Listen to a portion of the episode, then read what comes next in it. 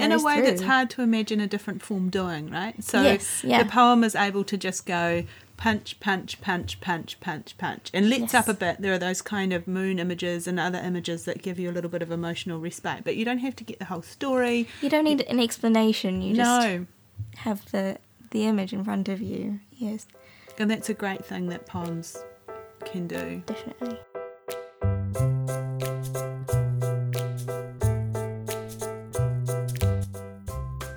And welcome to Ears Wide Open, a podcast that is a production of The Open Book, the world's most beautiful secondhand bookshop at 201 Ponsonby Road in Auckland. Today I have with me Sophie van Waardenberg.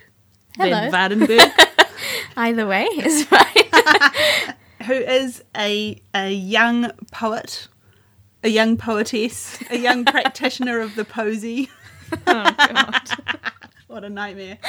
Um, not Kind here. is. How I, well, yeah, poeting, right? The life. and in particular was with me the co-judge of the open book the geometry open book national poetry competition which we held just last month right in august Yes, indeed. uh, in honor of phantom bill stickers National Poetry Day. yes which was august 25th Yes, was it? it Yeah. was when we had a reading here at the so. shop uh, and so what we did was extremely exciting what we did was we said to the world as much as we could, please send us your poems, Mm-hmm. one per person, and you need to be resident in New Zealand. And so then we got a whole bunch of poems sent in to us, which was really fantastic uh, and exciting. And we had a few people query whether their particular situation counted as resident in New Zealand and did they need to send us some proof. And we said, no, it's fine. We do not mind. No, we do not mind at I all. believe you. And then Sophie read them all. I did. I read all of them, and there were quite a few, and there were quite a few good ones, and um, yeah, just just everyone being very excited about writing poetry and sharing their lives in very short lines, which was very exciting. And then, after I'd looked through all of them, we got together and we looked through the best ones of those. Well, what I thought were the best ones, which of course By definition, were the best ones because you were the judge. I am. I was the judge. Um, I was one of the judges, and so we looked through those again. Came up with a list of nine, one winner, and eight shortlisted poems, and they are treasures, and we think they are wonderful, all in very different ways. And I should say, I want to say, I don't know if Sophie wants me to say this, but we did the final judging in my bed because I was very sick with a chest infection, and I could not get out of my bed. But we needed to do this judging, but I could, I could host in bed. But Sophie's partner was also there with us to chaperone, chaperone It was a matter of great importance. the activities. So we had a great time judging the competition. If you're listening and you were one of the people who sent in your poems, thank you so much. It was really cool. We do hope to run it again next year. And Sophie has not yet signed up to judge, but maybe she will, maybe she won't, with her amazing judging skills. So what we're going to do is we're going to read the nine poems. We'll read one, and then we'll have a quick chat about it, and then we'll the other person will read one.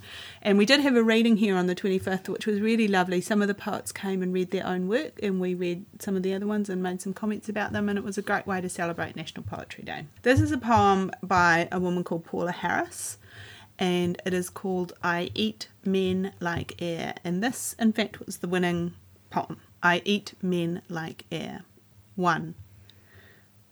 The first was a maroon dressing gown, micro plush, it whispered to me when I touched it that first time. This is just for winter, I said as I wrapped it around me that night. We both sighed.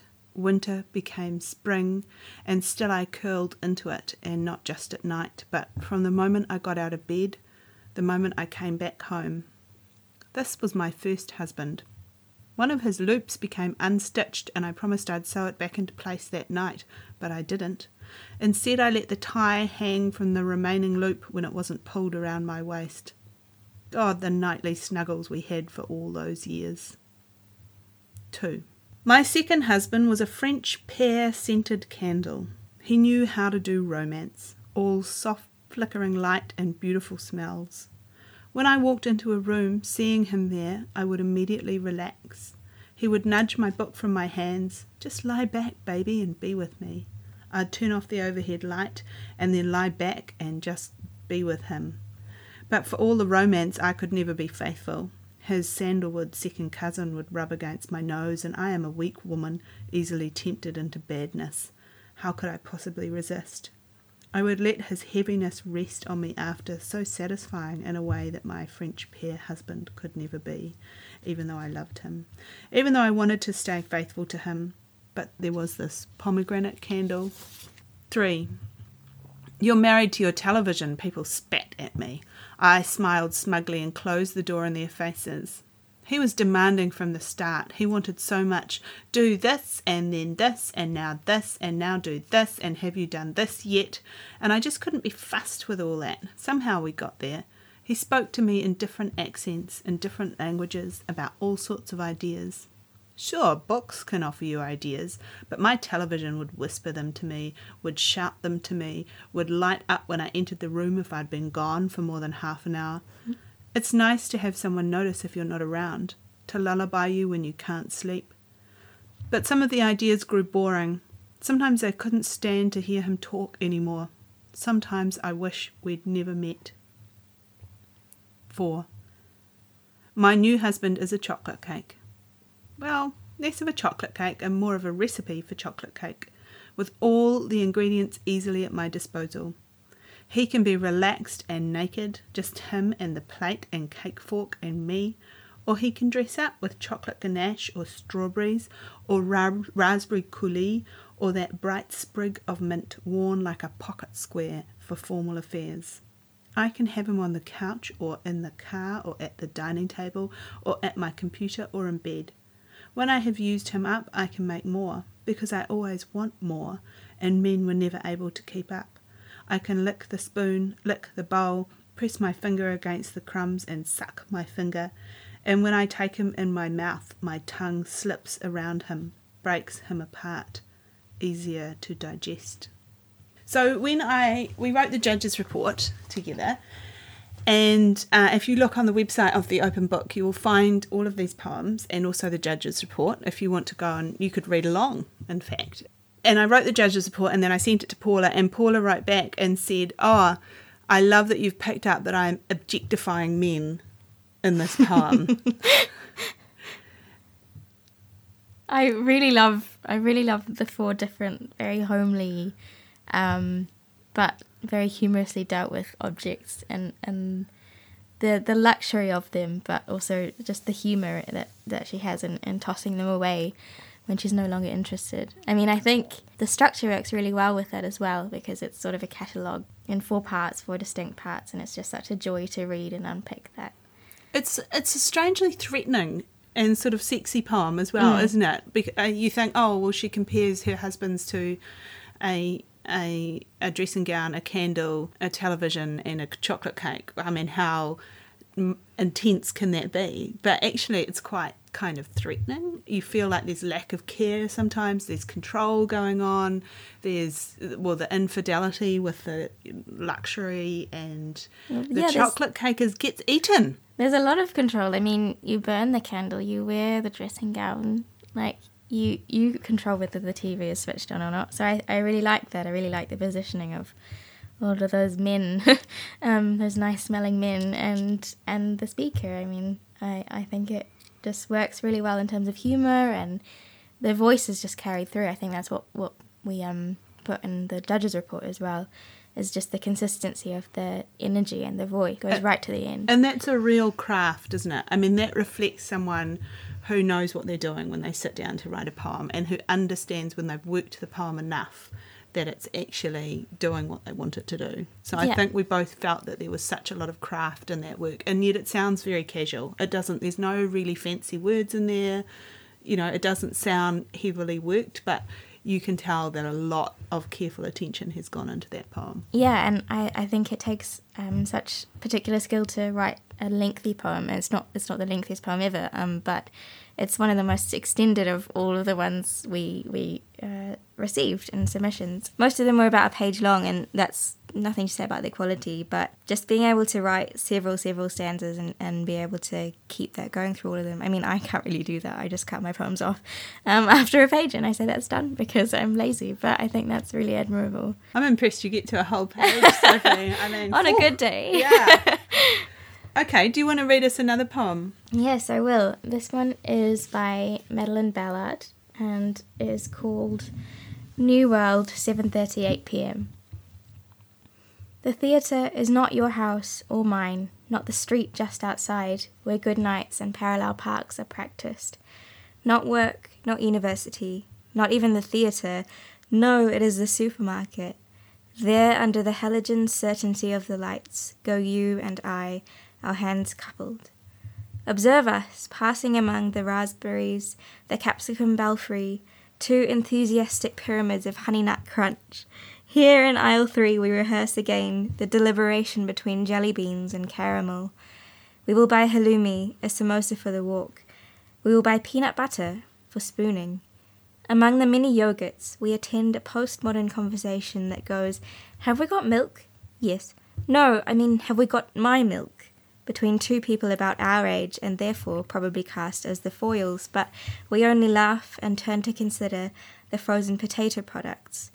We stand and watch the white hatted attendant weigh a salmon side with old fashioned gentleness, and it is suddenly holy to examine the dishwashing liquids, eye bright under the fluorescence, because after all, what could matter more than you selecting one to foam gigglily over the two forks, the two bowls? Then it is time for you to browse The Economist, while I browse the bagels.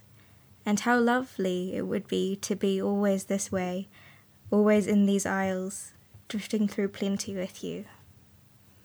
Yeah, I think I think well, Madeline uses the word lovely in her poem and it is a lovely poem. I, I think that word's become quite weak over the past decade or so, but I, I think it's just full of light and the familiar and the banal, but those details are really elevated. I mean, there's the frozen potato products with which um, resonate with me as a potato lover, and just the the noticing of things. That's just a very precise and careful viewing of the world, which I think is what poetry does and what poets do is is they choose the things that they see and the ways that they see them and they they notice the beauty or the specialness of those things. So that this poem does that really well. And in some ways it's a small poem, but I think some of the best poems are small poems and cover a moment in the supermarket. So I think it, it worked. Um, the scene of, of this poem is so vivid. I mean, everyone goes to the supermarket, so of course it is. the piece that I loved, I love the most, is the moment with the old-fashioned gentleness with the salmon, and then she says it is suddenly holy. And that moment, I have a thing I like to say, which is about the image earning the philosophy. Mm. So, you know, uh, you sit down to write a poem because you have the poetry urge, and you have the poetry urge because you are in love and you have been with this person, and as she says, this moment of plenty, and you've felt a, like a nimbus of joy or of light around you, even in this very banal setting of the supermarket. And it is holy to be in that those moments of like perfect connection with someone. You are browsing the Economist and I am browsing the bagels, but we are together and we are happy. And you know, look at the holiness of this and the preciseness of all of the images in this poem give her permission to then say, and it is suddenly holy. And to me, that lifts the whole poem up into the sensation that I hope listeners you have all had, and certainly I have had, of being with someone who is very dear to you and experiencing the world as this perfect and holy place because you're with this person who feels perfect and holy and amazing to you. So I think that it is a lovely poem and also it is a very delicately pitched but very precise and beautiful love poem. Yeah, I think um, when people teach poetry, often they teach um, show, don't tell, which is usually a good place to start from. But if you follow that through as a, a philosophy, um, as a rule to stick to, you miss out on so much. And I remember Ashleigh Young maybe wrote a tweet or something very small like that, where she said, I really love a good tell. And I think this poem does that. It, it shows and it tells. And if you if you don't want to say anything with your words, I feel like that's just a waste of time. That's my position on that. So I think you have all the detail and it's very carefully layered and beautifully photographed and put through, but it's accompanied by how you feel in the situation, I think. the balance is so important and it's just struck perfectly. Mm, that's a, I really love that poem. It's a beautiful poem. So the poem I'm going to read now is by a woman called Gilly O'Brien, and it's got a long title. So listen carefully, listeners. And if you're not clear, you can pause, go to the website, find it, and look. It's called Thalidomide Two slash What if Rosie Moriarty Simmonds met Sylvia Plath by chance down Cardiff High Street? So that's the title. Here comes the poem. Pebble in a pram, I am my young mother's treasure pocketed, carried carefully home. Peeling back satin edged waffle blankets freezes the smile off the passerby as we wheel by. Baby joy spills over the ground more like a salt lick than a willow tree. That's me, infant manatee finning through liquid love, coming up for air, bubbling laughter through a copper still. I carry a message in that bottle, I hope. You yearn to be graded on genius, not madness, yet you wince, spider, blanch like peas and bishops at another's sausage casing. The bitch, butcher's window catching your reflection, flinching. My mouth paintings sell for fistfuls of dollars. Who else kisses your page? Who else treads colour like a grape harvest? Many moons swell and sliver since we lost the instruction booklet. But look, we made it. So I feel like this poem needs a little bit of explanation uh, Yes. and reading a little bit. So for those of you who don't aren't familiar with what thalidomide means, a thalidomide baby, there was a, a rash, not a rash, um, um, many thalidomide babies in the 50s and 60s um, because it was an anti-nausea drug that was given to pregnant women but that turned out to cause really severe birth defects in their children. So they were born without without limbs in some cases or without hands and quite deformed uh, so this is imagining a thalidomide baby being wheeled along the street and Sylvia Plath meeting this baby. And one of the, th- I mean, there's a few things about this poem that are really interesting to me. One, it just tackles this kind of crazy topic, right? Where it goes, and what it's saying is, wow, if you look disturbing, how do people ever relate to you? The piece about sausage casing, another's sausage casing, is so brutal. It's such a mm. brutal thing to say about a baby. But if you see a baby that is less than perfect, you flinch. I think this is like a certainly this is a truth for me. I mean, even a baby with a an obvious birthmark or something gives you a moment of flinching, and it, I think it's a you know it's an evolutionary or biological kind of response to the fear of seeing this this tiny but imperfect creature. And so about this poem, I felt that what I loved about it was the brutality of it entering into that topic. So the infant manatee finning through liquid love. So the mother loves this baby, but other people look at it and see this, you know, deformed creature. Yes, I think I think there's really a some kind of psychological or cultural expectation of babies to be perfect. They are new, and we can expect all kinds of things of adults, but we don't expect unblemished perfection. And of babies, I think that's very different. So yeah, I, I agree with what you're saying. It's it's the shock, and the poem delivers a shock, but works itself into that.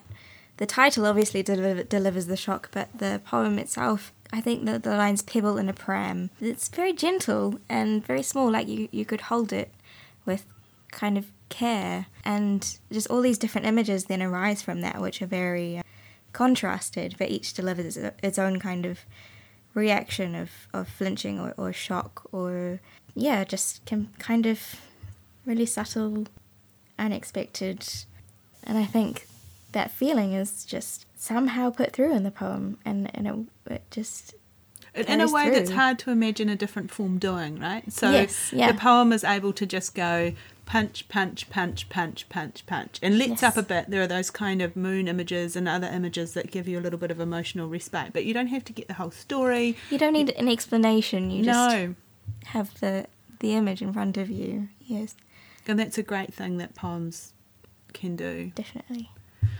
Cool. Next, Great. next. Um, this poem is by Isabel McNure and it's called Robert. One summer, my dad brought me along to a christening.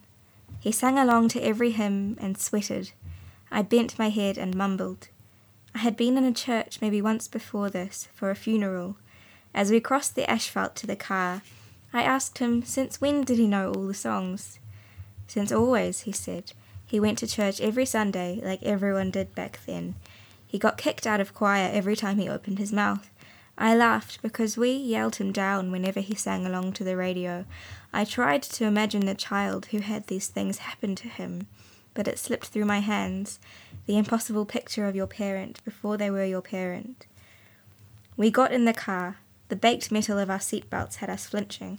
I asked him how was it that we could spend our lives with people and not know, such simple things about them. He didn't answer. His hands were having trouble settling on the hot plastic of the steering wheel.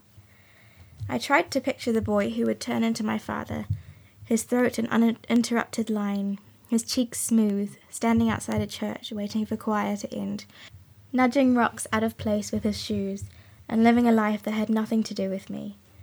The days filled making a life that was wholly his, moments he would keep behind his teeth, out of embarrassment or lack of opportunity, quiet days he would forget, snapshots he would only remember because someone had a camera handy.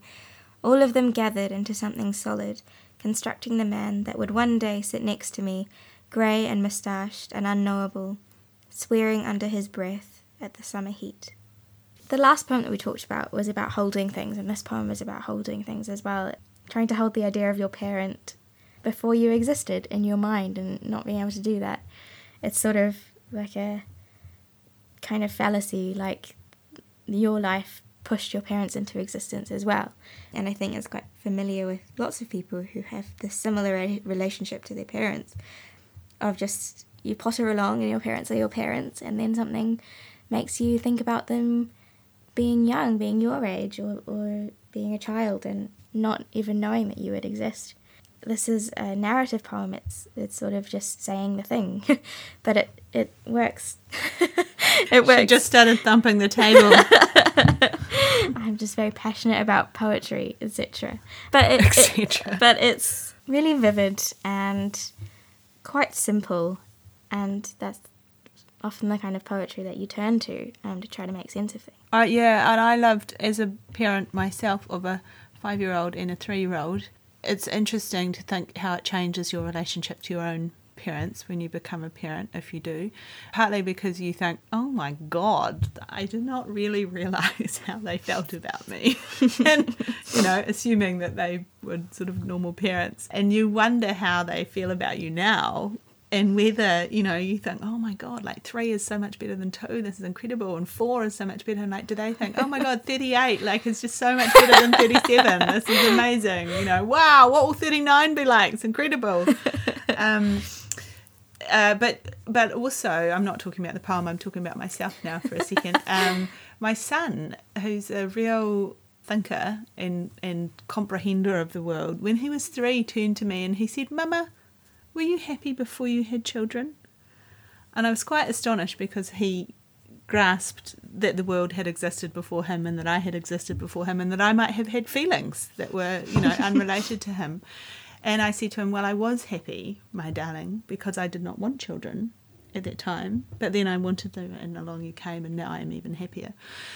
Uh, which is a story about me and my wonderful son. Um, was wonderful. But this poem, he also happens to be called Robert.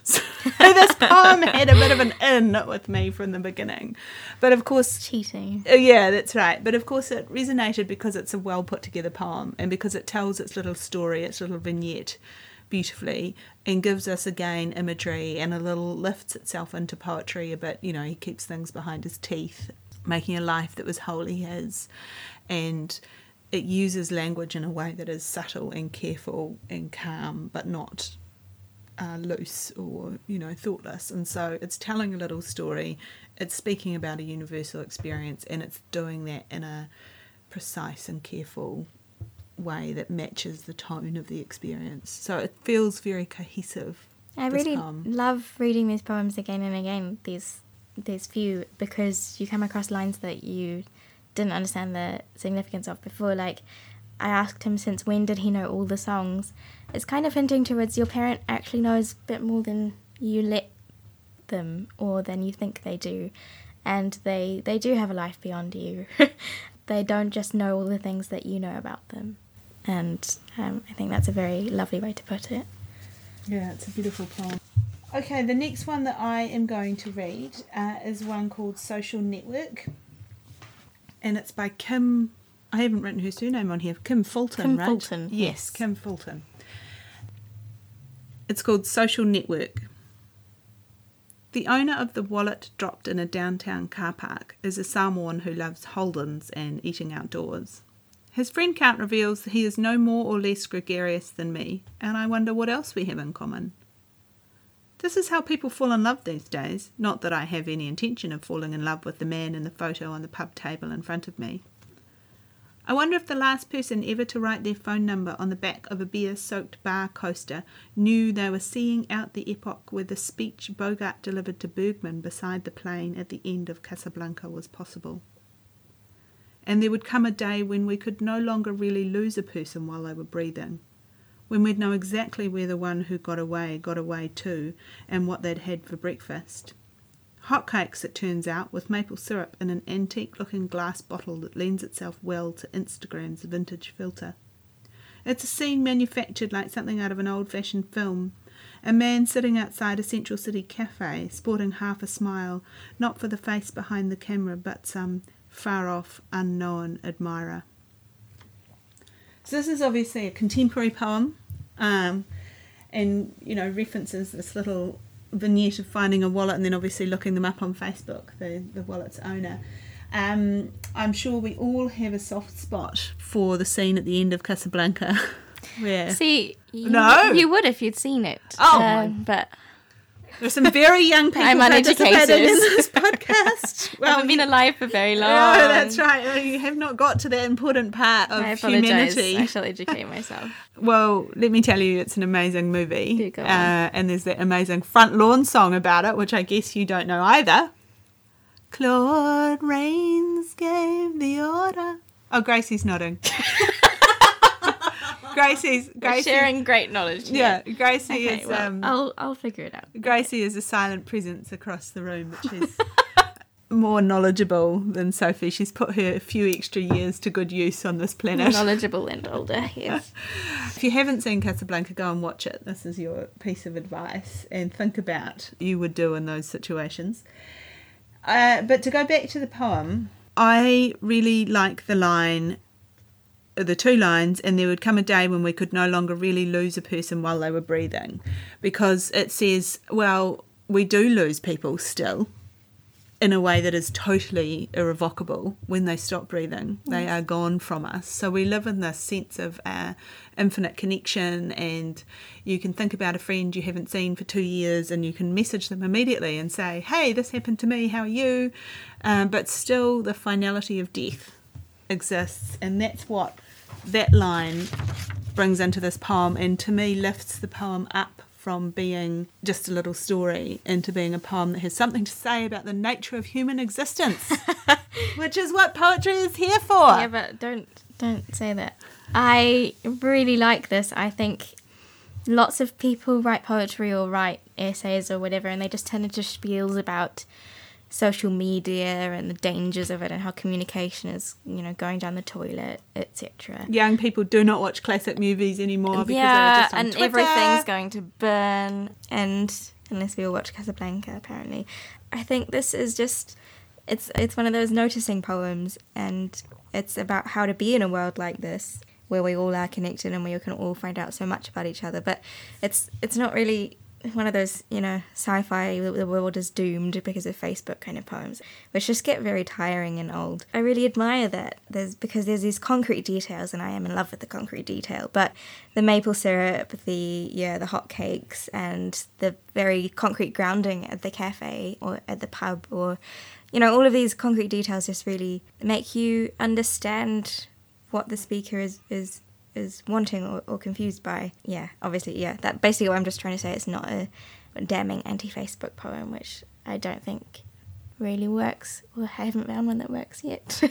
No, and there's probably something there about poetry, good poetry being better at appreciating and making subtle points than it being a polemic. Yes, which is not to say that there is anything wrong with polemics, but that it is hard to combine them with poetry. Yes, polemic Often. is is sort of a genre of its own. The anti the anti poem. Yes.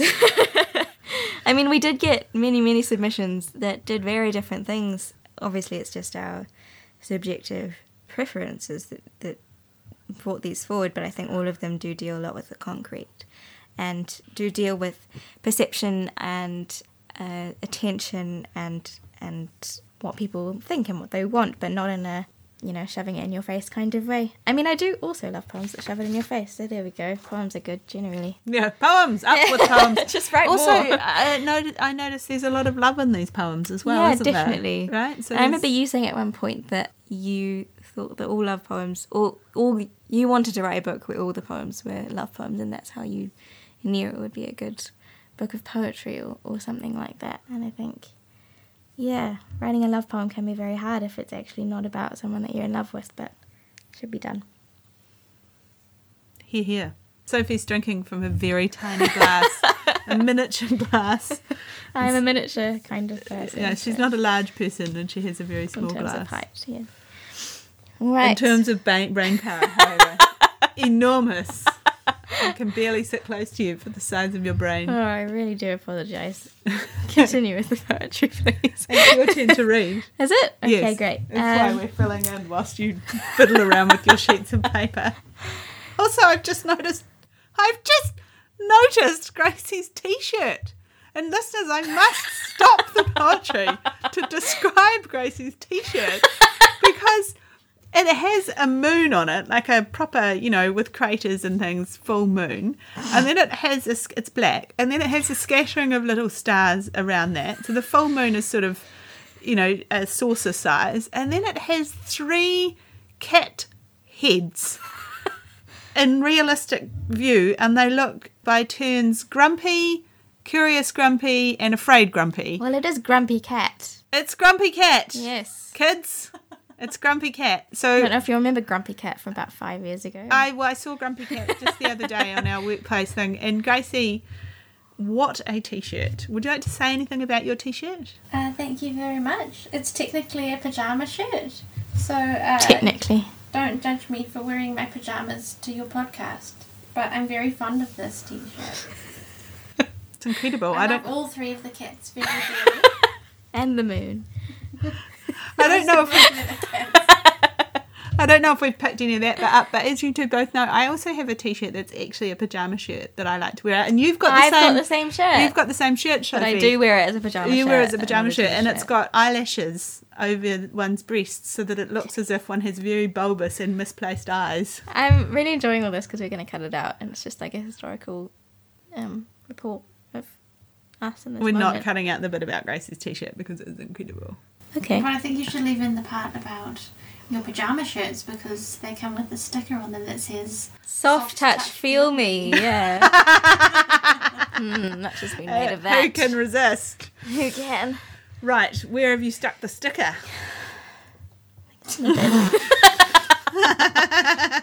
That's very dangerous. Okay, everyone be quiet. This next poem is by Amanda Hunt, and it's called Cutting Pumpkins in Botswana.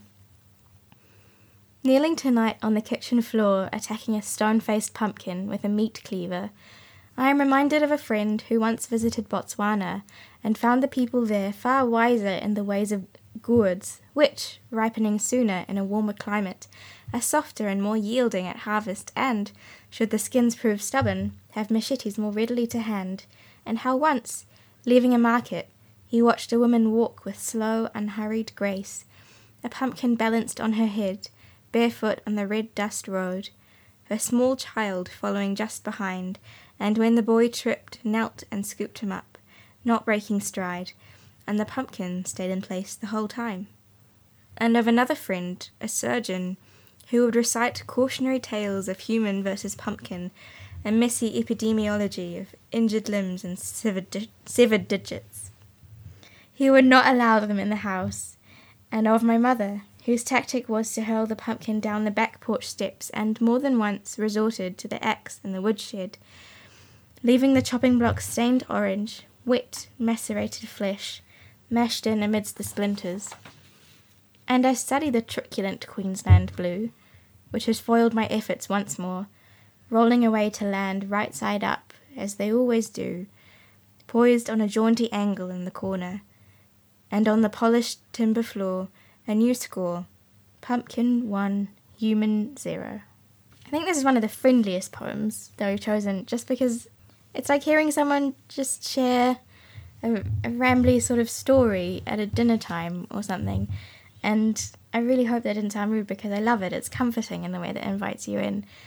I do love poems like this that just follow one picture, one object through several variations. It's it's sort of like the musical structure where you have variations on a theme, and yeah, and and the, of course there's humor in it. It doesn't take itself too seriously, and it is about pumpkins, so it, it shouldn't. and I re- I really like that kind of balance.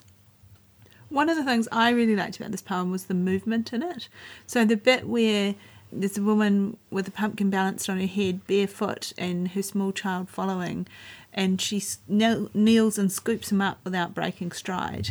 And so you get that little piece of movement, mm-hmm. human movement in the poem. And then where the mother throws the pumpkin down the back porch steps, and then the pumpkin rolls away from the writer. Mm-hmm. And I think movement in poetry is really interesting. When I was studying, I got stuck at one point, as one does, in the middle of a year of trying to write poems. And I went to see Jim Galvin, who was my poetry teacher at the time, and he said to me, I remember it was it was a snowy day. It was a very snowy day. We were upstairs in this place called the Dey House in Iowa, which is a old, very large old house that had become sort of where all the uh, teaching was done, and we were in this big sort of wood panelled room looking out onto this crazy snowy landscape that's so unfamiliar to a New Zealander. And he said to me, You need to get some movement into your poems. And then he showed me an incredible Wallace Stevens poem that I think is called The Wildcat and uh, or The Firecat. And it's about the firecat and the bucks clattering, and the firecat swerves to the left and the bu- bucks swerve to the right. And he said, Look at this poem, just go away and look at this poem. And I've really noticed movement in poetry since then, and it stops the staticness or the sort of academic sense or the sense that you're just kind of making an object that then sits there inertly. So I love those moments of movement in this poem. I think that um, often there's the preconception that poems and poets are very ponderous, and they are. we are, we, we, we walk true. heavily, yes. we thump. Yes, um, and I think there's there's a general feeling that poems spend a long time, often a ridiculously long time, on one thing very closely, and this poem does that. But also, it, yeah, it invites energy into it, and it's always moving and, and vital. Yeah, I'm quite jealous actually. That's a good poem. It's a good poem. We picked good poems. I think we did. Right. So this next uh, poem, and this is the last one that I'm going to read, and then Sophie's got one more to read after this, is called MRI, and it's by Amy Jane Anderson O'Connor. Uh, it was a woman with many hyphens in her name, two hyphens in her name, Only two. only two, one for the first name and one for the second And name an apostrophe.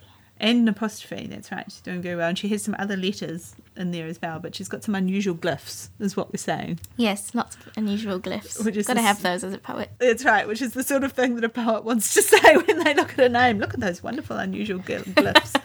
anyway, hopefully there are some other poets listening to this, so they Oh, are equally excited by so. what we've found. uh, so this poem is called MRI, as in, you know, the scanning machine. MRI. I dream that they lather me in margarine and slide me into the yawning arch. I dream that Braveheart is my doctor and he keeps asking me, Do you have any metal in you? But I can't answer through the silver chewing gum wrappers scrunched like walnuts in my cheeks. I dream that I do not fit, that I'm stuck halfway like a caterpillar mid chrysalis, that the amalgam, amalgam, amalgam in my molars curls up and aches. The speakers froth with static, and the nurse puts on a scuba mask. The whole place fills with water, and my breasts deflate and float to the top of the room like those plastic bags that the sea turtles keep eating. So, this is obviously a medical poem, which are, you know, interesting moments, and it includes a dream, which can be, I think, quite difficult. Quite alienating. It can be. Yeah. But it isn't a lazy dream here. It's got something to tell us about the poem. I think I, I don't know if you've ever had an MRI, Sophie, but I've been lucky enough to have a few in my life, Hooray. and it is not wonderful. uh, it's very very loud. You are stuck in there, and they give you a little panic button. But of course, if you press the panic button, well, they'll take you out, but you are then just going to have, to go, back, in, again, Yes, and it's very close uh, around your head. So writing this poem, I think, is getting some of the experience of how disembodying it is to be inside a machine that is scanning you that you really have very little control or agency of. And it is if parts of you are floating off and you are becoming you know something that a sea turtle might eat or you've wandered into a dream with braveheart because you have to try and cope with all of the normal human things that you do move and speak and you know wear your wedding ring and um, all kind of taken off you as you lie in this tiny little chamber being incredibly intensely examined by the blasts of magnetic resonance or whatever they are that are blasting at you. So i love that this poem gives some of the feeling of that and also brings the wider world into that very claustrophobic little room. Yeah, I think it's the claustrophobia that really comes across because it's so condensed with all these bizarre details, but they're not bizarre to the point of absolute raucous humour. They're just bizarre because how terrible it would it be if that happened to you, but also you don't really mind because you're dreaming. I have less accurate things to say about MRIs because um, I haven't had one, but in my early teens, I watched a lot of House MD, which was a very stupid well, doesn't try to be stupid. It's quite funny. Um, TV show starring Hugh Laurie. It's brilliant.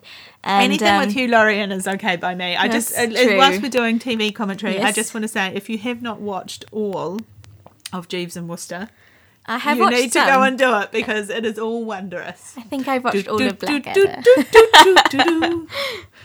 I really love him. Um, I, having watched a lot of House, um, and having watched, um, the situation in which people have MRIs, but they've got metal in them, and oh, how terrible it is. I've all I've thought about. Um, if I've ever had to have, if I ever have to have an MRI, is what if I accidentally have a piece of metal and then I will blow up, which I think is very scientifically accurate. So I think that yeah, there's that dread associated with such a claustrophobic and yeah, depersonalizing medical experience. And I mean, there are a lot of other medical experiences similar. And I think, yeah, just taking the human and the bizarre into that experience is really, really quite. It's quite a special poem. It just it just fits so much into it. Um, but And that walnut, scr- the scrunched in the cheek Yes. walnut image is, is amazing, right? And you, it takes it's you like cartoonish, The, but it is perfectly it is. so, yeah. yeah, and yeah, it's a really, it's a good poem. Right, the final poem that you were going to read. The final poem that I'm going to read is by Ruby Porter, and it's called A List of Dreams. See, we're following a theme here in these final two.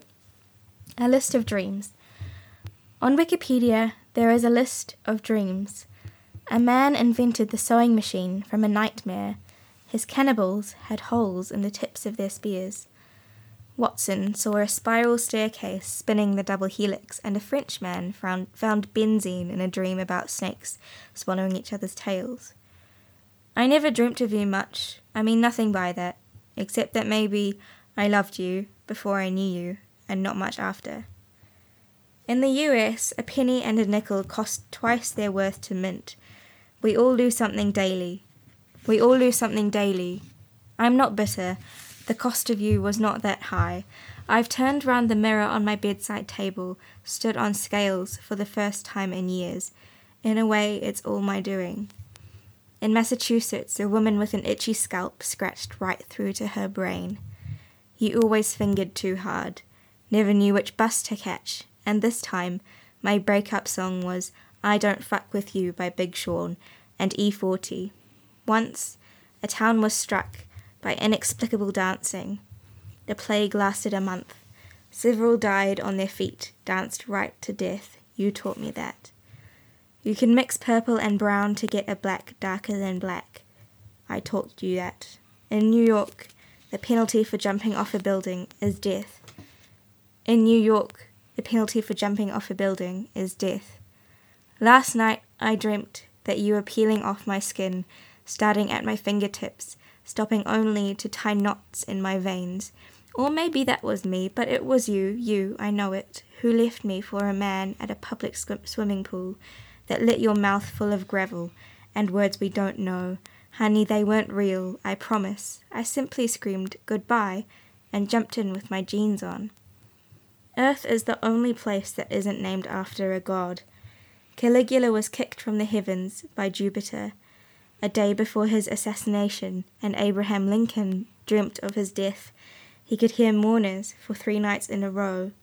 For three nights in a row, he could hear mourners, but room after room he found empty until he came to the one with his own body laying straight. In Chicago, a man faked his death certificate to get out of a cell phone contract. Please, let me off easy.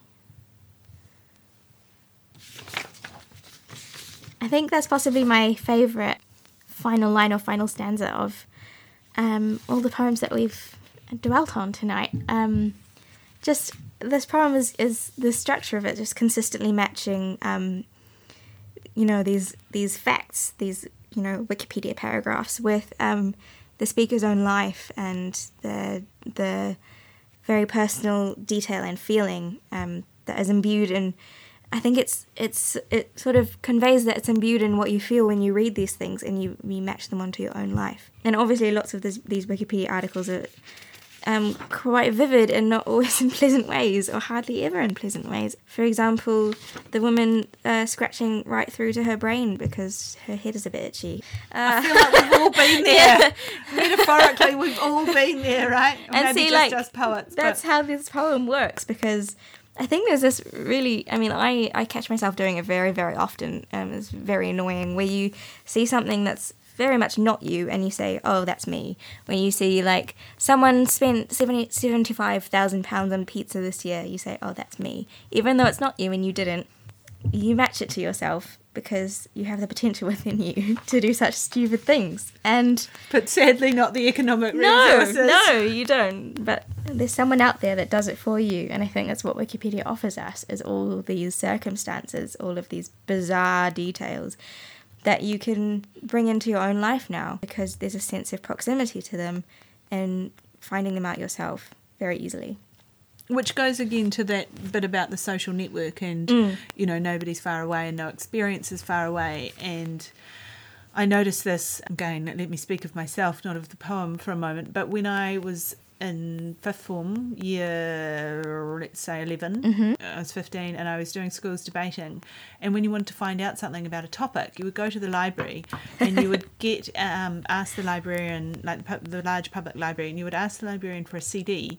And on the CD would be a list of articles, and you could search the whole list of articles for whatever topic you were after. and a few articles would come up, and then you would request them, and then the librarian would eh, have them photocopied in some other library or something. So many steps and involved. It was incredible. And like a week later, you could go back and pick them up, and you would have four random articles, two of which were useful and two of which turned out to be absolutely And it nothing took you relevant. a whole week. And that was all you could find out about the topic. And Whereas now you can find out the things that you don't even need to know. yeah, instantly. Yes. And I just think about that so often when the the whole world feels so much closer when it is so much easier to find out about. Yes. And and I think that's kind of what you're saying about this poem.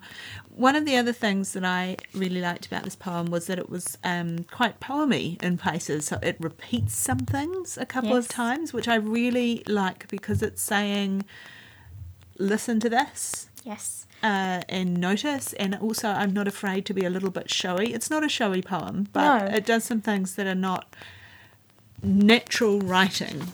They And- are deliberately poemy writing. Yes, and I mean that's what poetry is for. And this it does those things very starkly. The the repetitions are not, you know, carefully worked in. They just you repeat a line, you just chuck it in there, and, and I think there's there's a lot of bravery in that kind of writing.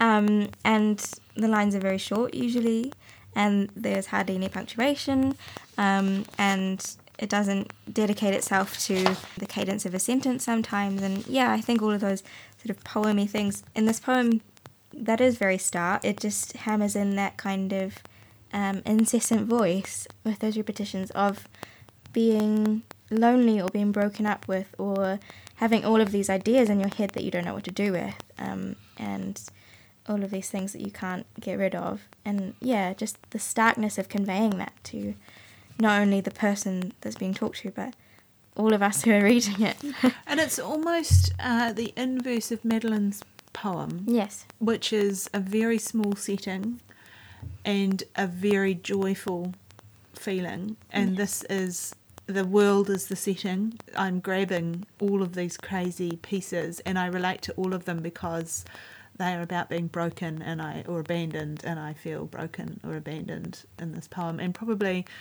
again we can all kind of relate to that the moment where instead of the whole world being perfect and joyful and beautiful because you are with the perfect and joyful and beautiful person who loves you the whole world is bizarre and inexplicable and brutal and kind of awful because the person you thought was the joyful beautiful person who loved you has said i'm sorry i've met this guy at the no, thank pool you yeah and i'm off yes wow that was a cheery one to end on thank you ruby Yeah, well, I think that we've probably said enough now. Do you have anything else you feel like you want to say? No, I agree. Sophie? I've been on several spiels that are not really useful to anyone. But I all I want to say is that it's been a great honour to read your poetry, everybody, if you're actually listening. And it's I know that it's a very scary thing and a very precious thing to send out your work into the world because not only is it very personal to you, but it's economical as well.